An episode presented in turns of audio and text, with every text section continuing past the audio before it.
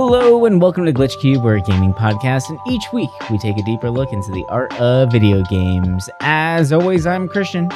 And I'm Chris. And welcome back, everybody. Thank you guys so much for joining us once again as we dive further into the world of games.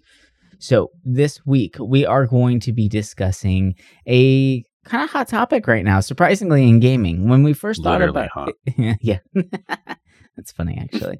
Go climate change. But we are going to be discussing something that surprisingly has popped up in gaming media a lot lately, specifically over one title. But it really wasn't anything that was discussed when we first thought about this idea. So that's what makes it rather interesting.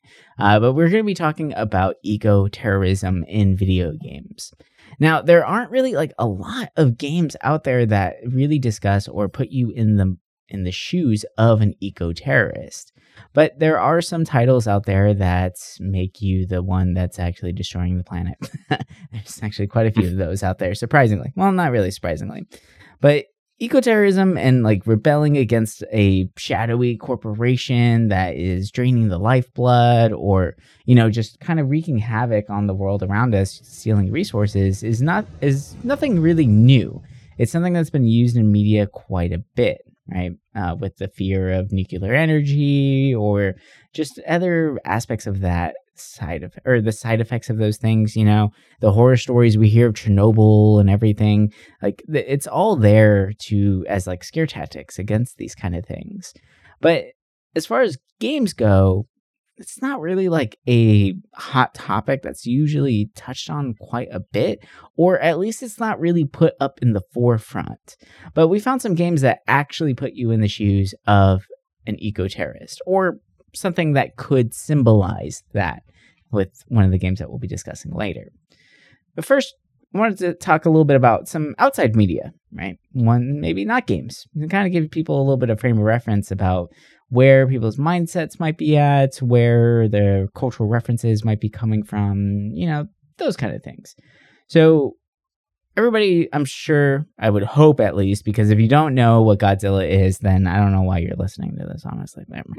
Just kidding. I mean, but I have a weird obsession / love for Godzilla. I still have my Godzilla action figure from when I was a child, and it's literally on my desk right next to me. That thing is gone with me everywhere, and I will not get rid of this thing. Is it the Godzilla from that 2000s movie, the skinny one with the weird spikes? Hell no, that's not Godzilla at all, but this thing is classic Godzilla. Hey. That was cool, man. It got me so into Taco Bell at the time. Oh, I remember that God, you got those the cool commercials. Cups. Oh yes. My God. No. There's no, it's not the Yo Quiero Taco Bell Godzilla.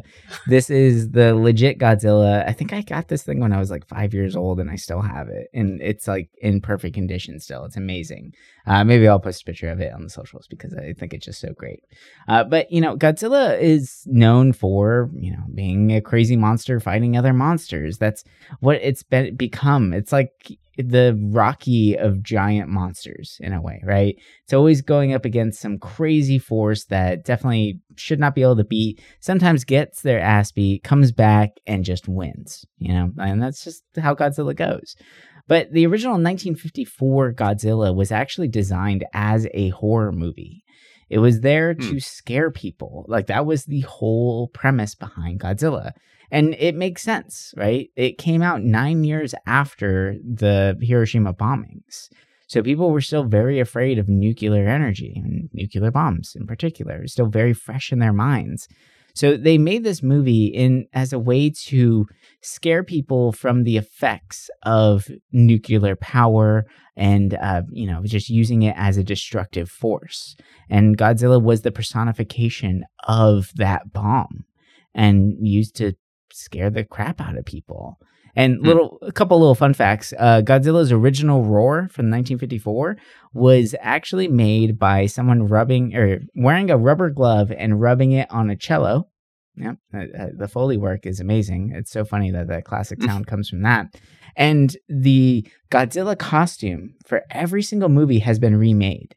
So every single movie, it is a brand new costume that in the first one weighed so much. I think it weighed almost 200 pounds, and there was no air in it whatsoever, that the actor playing Godzilla passed out multiple times during the filming of that movie. So it's kind of crazy to think about, right? But there's a museum out there that has every single Godzilla costume from every movie, and I think that's really cool to see. And the fact that they rebuilt it every time, it's pretty amazing, right? But nuclear energy is definitely something that can be pulled from as far as a reference for gaming. And we see it in one game in particular. And to our opinion, we both feel like this might be the best representation of ecoterrorism in video games, or at least being a part of an ecoterrorist group. And that's Final Fantasy VII. Right? Like, you're actually in Avalanche. You get worked in with them. They hire you as a merc for a job. You know, you're working with Barrett, Tifa, Wedge, all those guys, you know. And you're actually there to fight against Shinra. And for those of you who don't know the story of Final Fantasy VII, I guess we can go over it real quick. So they're draining the lifeblood of the earth to power their machines. And the lifeblood is called Mako, and the Mako is being used for energy, for resources, but it's also being used to change humans. So there's a military faction, and there's some people in there that are called soldiers or soldier first class, and they actually get exposed to high levels of Mako to make them basically superhumans. So it's mutating them to a certain extent, right? So it's kind of interesting that they're taking this idea where it's so clearly nuclear energy, right? Like, that's the reactors even look that way. And what's funny is, like, Mako is liquid, and one of the byproducts of there's a lot of liquid in nuclear facilities, things like that, right? It's a byproduct that they are the only way to keep it safe, basically, is to keep it submerged underwater. So because the water acts as a nice bubble and barrier from the radiation to a certain extent, right? Like, still some leaks, but if we didn't have that, then the whole area would just be completely toxic. So I always thought that was really interesting, especially in the remake, when you really get to see that, like, you're surrounded by this liquid in the core, right? And it really mimics what a nuclear reactor kind of does. It's pretty fascinating. And then with the mutations and everything that's there as well, it's all there, right? It's just not nuclear energy. It's magic and lifeblood and earth and Gaia and all this stuff, right? But it totally fits the bill, right? And I can't think of a better example of actually being an eco-terrorist in a video game than this one. Yeah, it's interesting when you look at it. Like, for me, when I was a kid and I played 7, I didn't really understand the climate side of it, right? Like, I was like, oh, this gigantic city is bleeding a planet of its resources, but I didn't really think of any more of that, right? Because I was so used to stories and games like that where it's like, oh, you're just saving the world, cool. And as I got older, I started looking back at it, and it's interesting when you look at the ideas of Barrett, right? I know in the original, if I remember right, Barrett was said to be the leader of Avalanche. And that was the group that you were with. And to an extent, it kind of made sense. But when you play the remake, and obviously the remake is different. And I know I've gone into this in past episodes where a lot of people say that the remake is reality and the original 7 was a dream kind of thing. But I've always heard that the remake was the original story. They just weren't able to actually do it on the PlayStation, so they had to dumb it down.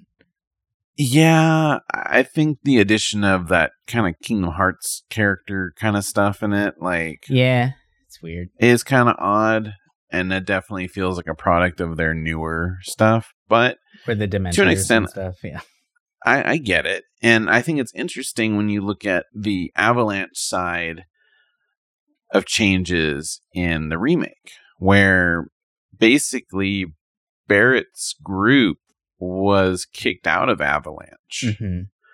because his views were too extreme. Right. And so that's why, you know, his little merry group is kind of out of the main Avalanche. But supposedly, like, you know, they still have their contacts there. Because I know, like, when you're with Jess, she's like, oh, many have sacrificed their lives to get here. Right. So, and they do the coordinated attack against Reactor 5, right? Like, they're saying, like, they have to do it today because there's multiple attacks going on, right? And they have to do this one. Yeah.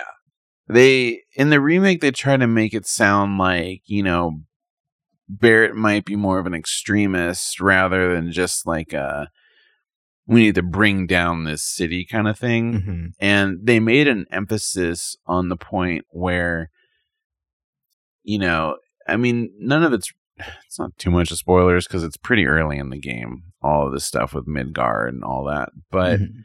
you know, with the plate and the reactors blowing up, like, people would be like, hey, like, what about the civilians? What about the people? And he's always like, the planet's more important. Like, mm-hmm. the planet comes first and there will be sacrifices. And it's like, can you agree with that? Like, can you, if, you know, it's like the trolley problem, right? Like, is this right one for the fix? Many. Yeah. And it's like, you, to an extent, you can't really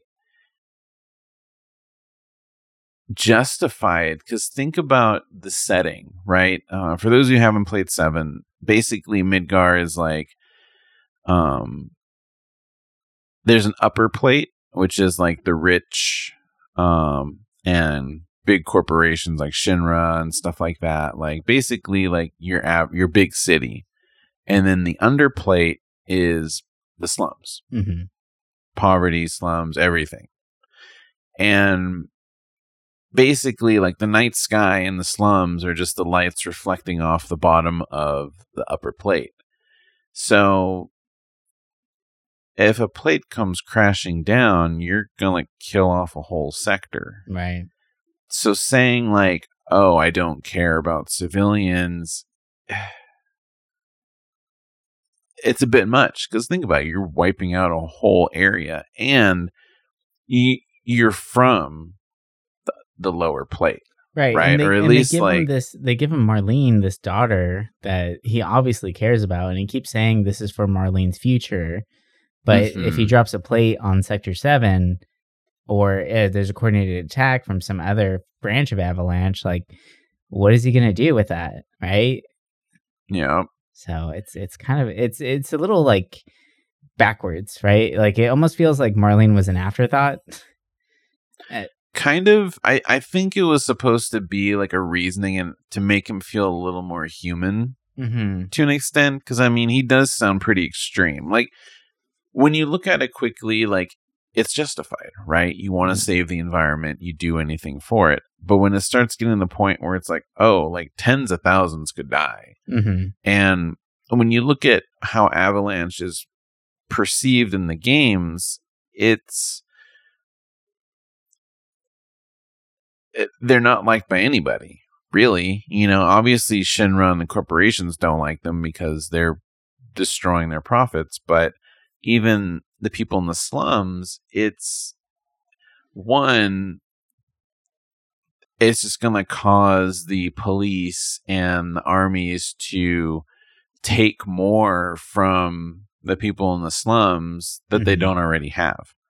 And in a lot of ways, it doesn't benefit them at all. You know, you could say, yeah, we're saving the world, but what is saving the world going to do for someone that can't afford the next meal? Right. Right. Like, yeah, it's good to think about 20 years from now, but in a lot of ways, it's better to think about what's going to happen tomorrow. Mm-hmm. And I mean, you could say this about stuff in real life too, obviously, but it's a hard thing to really pick. And when I was younger, I was full on like, yeah, like take down the big city and all that kind of stuff. But now as I'm like older and I've thought about it more, I'm like, there had to have been better ways. Right. And yeah, it's good to push your ideas, but not in such an extreme way where the people that you want a better world for are going to die without even fighting for it, mm-hmm. which sucks. Yeah, it's tricky. Like the bear character has always been really interesting to me. I mean, he's just the screaming megaphone. But like now I'm older, it just makes you realize, you know, the ones yelling at the top of their lungs are not the ones that are being heard. Right? Like sometimes it takes quiet action to actually get things done. And I think that's where Barrett gets it wrong. Right? Like he's always yelling. He's always screaming at things. He's showboating, all that stuff. Right? And there's that one part in there, too, that I found really interesting in the remake, at least, where they realize that they're on TV. Like they're during one of the attacks. I think it's on Reactor 5, actually, right before the Airbuster fight. Mm-hmm. And like he realizes he's on live TV. So he decides, I'm going to make a speech and tell everyone what Shinra is doing and all this stuff. Right. And like really make a big deal out of it. And then Tifa and Cloud are like, dude, what are you doing? He's like, well, they need to know what's going on. I'm like, well, and Cloud's reaction was perfect. He's like, you know, I bet you 1,000 gil that they muted you. Right. Like, and it just makes total sense. Like, of course they're going to just cut the feed, right. Or goes to commercial, right. Like you just screaming at everything isn't going to do anything. And just being angry about stuff all the time isn't going to actually do anything. And it really does show, right? Like, because it almost sounds like they were just such like a ragtag group, barely able to get by until they got this silent person who just is there to get a job done, right? Like, Cloud is he's very stoic. And he's like, we have a job to do. Shut up and do it, right? You want to get this done, just do it. Get it done. Stop yelling about it and make something happen, right? He's very much a man of action. And I think that's where, like, obviously, like, Barrett has, like, his growing moments throughout it all, right? He becomes more human as we watch or play the game, especially, like, in the original when he started learning about Dio and, you know, all that stuff. But it's very interesting, at least, to see that side of it. And they've done something really interesting with the remake to make you sympathize so much with the people in the slums by like allowing you to really traverse through them all and talk to everybody, see how everyone's living and see the hardships.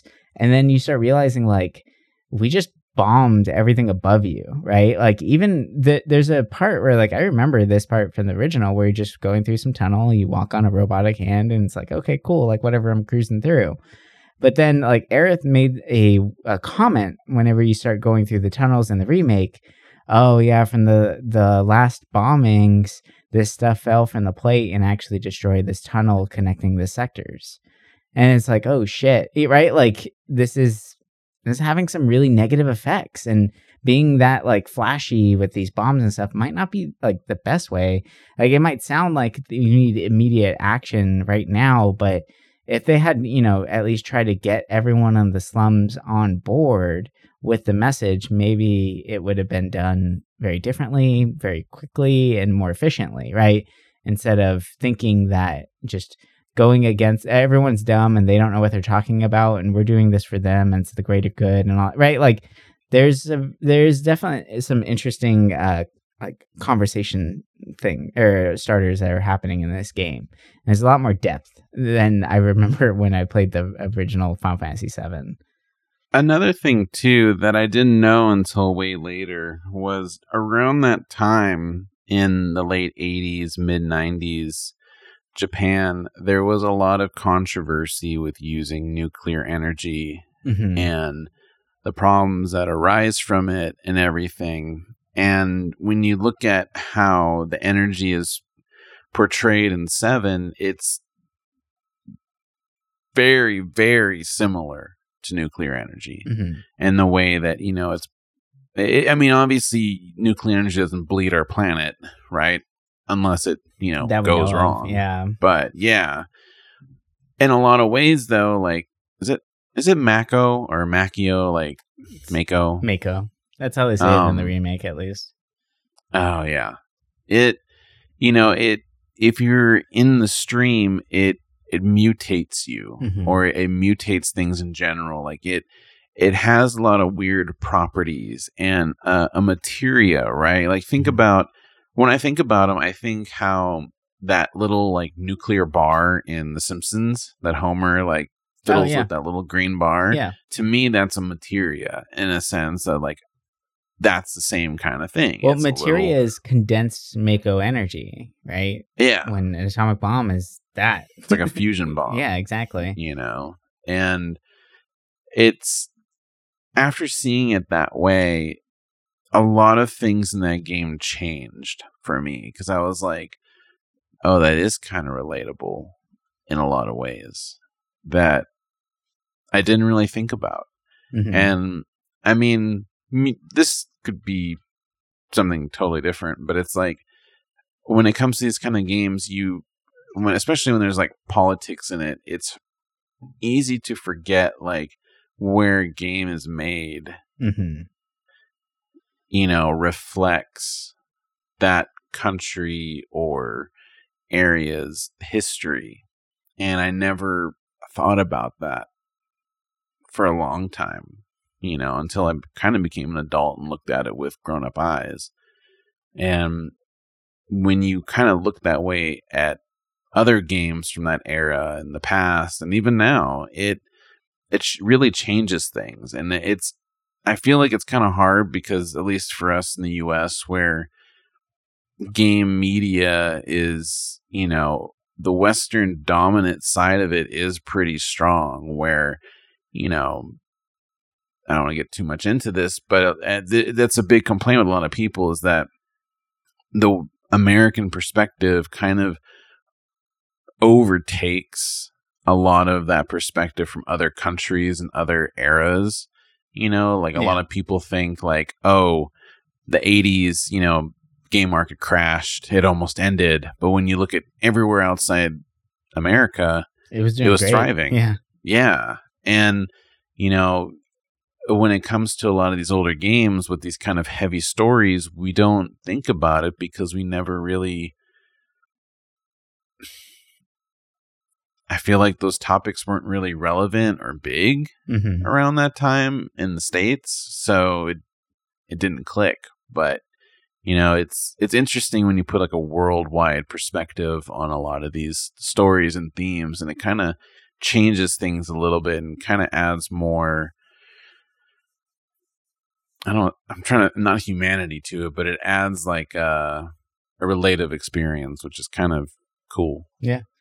Yeah. And one final thing about Final Fantasy VII, I think, is really interesting, that the first materia that you get, the summoning materia, is Ifrit, right? And his main move is Hellfire, which is literally dropping a massive bomb on your enemies, and it's a huge mushroom cloud, like, explosion, right? Like, that's a little on the nose, right? So, like, they obviously knew where their references were coming from.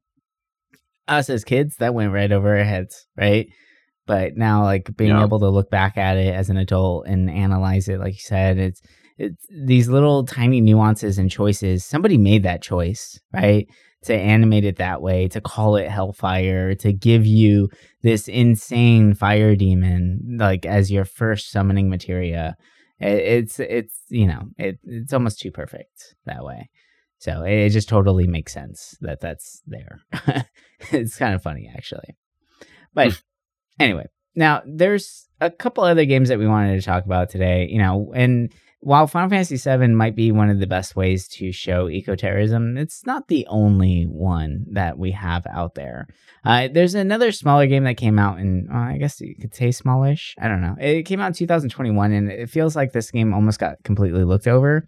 And I kind of get why, looking at it, right? But it's called Werewolf the Apocalypse Earthblood. Long old name. Could have just called it Werewolf. Just words. Yeah, it's just all words that don't really have any meaning together. But like, where Final Fantasy VII went a very nuanced way of doing this, this is very much like smack you in the face with ecoterrorism, right? Like, this is so Western. And I think this is exactly what you were just talking about, where like, there's so many cultural references that are put in these other titles that make them interesting. They make them topical and last the test of time, right? Whereas a game like this that is really just very blunt with its message isn't going to carry as much weight. And then when you start hearing about the story, it's like, what? Like, it's a little kind of goofy, right? Like, the whole point of this is that you're playing as, I believe his name is Callan. So Callan is a member of, or he's a proud warrior of the Fianna tribe, right? And he's a white guy. And so cultural appropriation is pretty heavy in this game, it feels like. But so, what was it? Oh, Cahal, that's his name.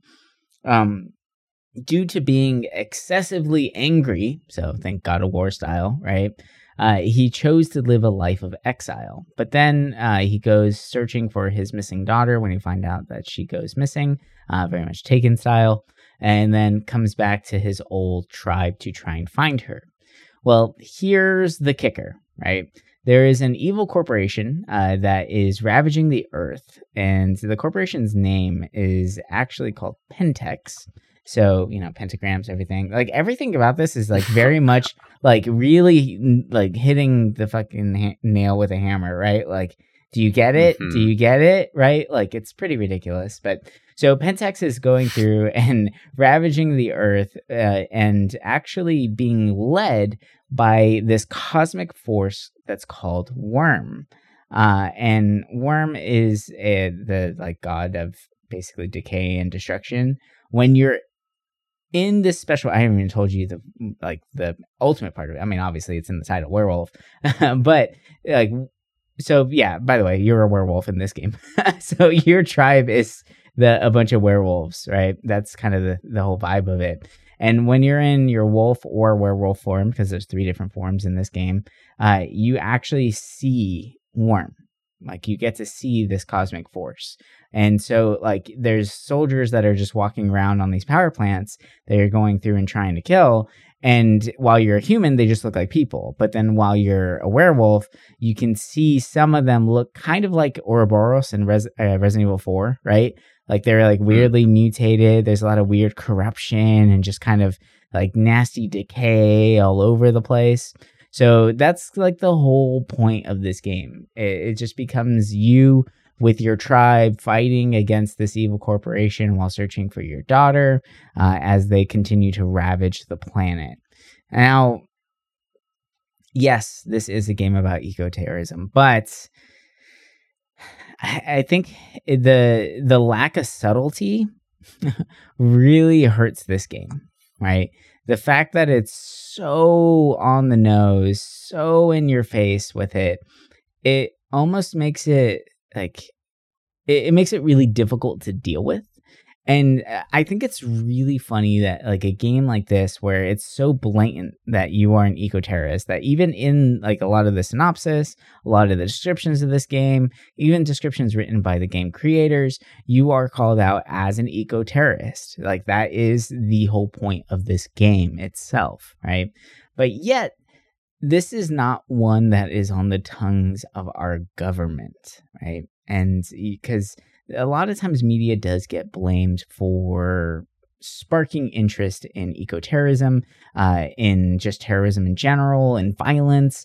Like all the time, medias, like video games, music, movies get blamed for this kind of stuff. But the ones that are kind of hitting the nail on the head a little too hard, they're kind of just like looked at like whatever, it's just a video game. Now, on the flip side of this game, one that is subtle-ish, I guess, but very lighthearted in its message. I would say like the gameplay really is not. It's basically a student project, right? But for some reason, it has got so much traction despite not being blatantly out there with the message of calling yourself an actual eco-terrorist against these government or against government facilities is Thunderbird Strike. So when I first heard about this game, I was like, what is this? Like, why does this keep coming up? And then I started watching some gameplay footage and I have to ask myself once again, what is this? Like, what is going on? And it is a student project, right? Like, that's really what it is. It's a side-scrolling game. It's very simple mechanics. It kind of looks like something I would make with the 6 to 9-year-olds at work. Not going to lie, right? And you're literally the mythical Thunderbird, and you're going through a side scroller style, zapping cranes and bulldozers and pipelines. Well, not really, like parts of a pipeline, and just going through and destroying that. And at the same time, if there's skeletons of animals, you can zap those to resurrect them, bring them back to life, and then they run off the screen, right? But that's really all the game is. Like, the gameplay is super, super simplistic. There's not much to it. But for some reason, this game has gotten so much traction and so much buzz in the media lately that, you know, lobbyists and Republican senators are actually like calling this game out and trying to get an investigation on the people who funded this game for promoting eco-terrorism, which I think is just insane, right? Like, one that didn't blatantly come out as saying like, oh yeah, like we're eco-terrorists, like, right, like Werewolf does. Yet this game is like hated on by so many people. And there's actually, so Senator David Osmek came out and saying, like, this literally promotes eco-terrorism, and that the $3,290 in state funding provided by the Arrowhead Regional Arts Council in Duluth needs to be investigated. Like, they gave him $3,290 and you want to investigate them because they think that they're promoting eco-terrorism against the pipelines? Like, come on, man, right? Like calm down, right? Like, it's just kind of ridiculous. And even this guy Toby Mack, who's the president of the Energy Equipment and Infrastructure Alliance, a Washington D.C. based energy organization that advocates for the pipelines specifically. He mentions that this game was specifically designed to encourage eco-terrorism. So they're trying to blame and say that this game was designed to get people to actually go against the pipeline and go out and encourage them to blow up the pipeline themselves. Right. And it's like, I don't know about that. Right. Like, this is kind of ridiculous that it's out there. Like, they're just using mythical creatures from and like fighting against the earth, right, and against a lot of things that are happening out there. This is not promoting eco-terrorism, but for some reason this game gets a lot more buzz than games that blatantly say they are eco-terrorists, right? Like, I don't get it. Like, what's going on with this world? It's just going crazy. So I never knew this game existed until like you brought it up, right? And I was looking into it and hearing that it was like controversial and criticized, and I'm just like,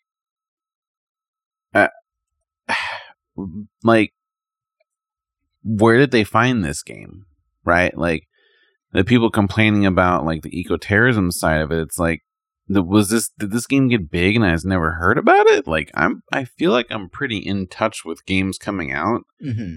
and it's like, I'd never heard about this, especially when it comes to like this kind of subject. I usually like hearing about this stuff, but it's like,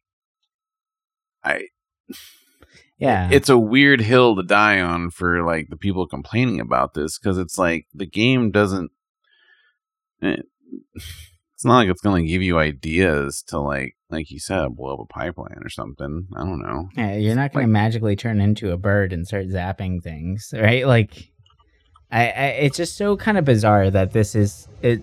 It's so like a random indie game, right? That you'd be surprised that even gets any attention. But then it's have an itch.io game of all things, too, right? Like, how did this get in front of the government?